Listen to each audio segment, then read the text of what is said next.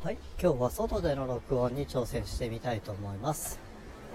今、iPhone につないでいるのは Zoom というマイクを使っています。こちらがですね、もう5、6年前ですかね、買ったものなんですが、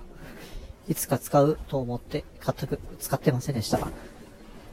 で、最終的に使ってなかったマイクが出てきたので、こちらを使用してみようということです。これ話をしている際に人とすれ違うと結構恥ずかしいですね。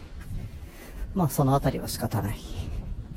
はい。ということで今回はお手軽にできる録音のために iPhone につないで使えるマイクについて考えてみたいと思います。今使っているのがライトニング、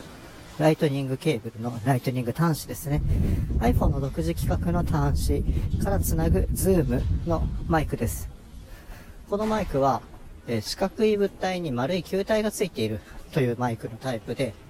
昔これ結構流行ったのかな？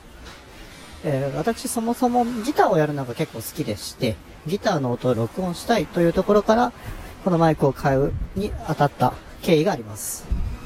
はい。ただ、肝心なギターの腕前がですね、そんなに大したものではないということで、え YouTube 等に上げることもなく、また歌も別にそんなに上手いわけじゃないので、自己満足の世界のために購入し、使い、そして、えー、埋もれていたということになります。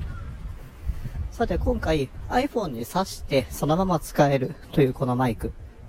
実際に駅まで歩く時間の間の中でこの録音ができたらこれはかなりいいんではないかということでやってみています。現在、リモートワーク、在宅勤務等が続き、なかなか運動の機会が減っています。大した運動にはなりませんが、歩くという行為をしながら喋ることで、少しでも運動不足の解消になればなんて思っています。さあ、話がいつもそれます。マイクを差しながら、こうやって向かって、マイクに向かって喋るということで、えどこでも録音ができるというのが、えこのマイクの利点です。えー、ポッドキャストを始めるにあたって、いろいろと調べましたが、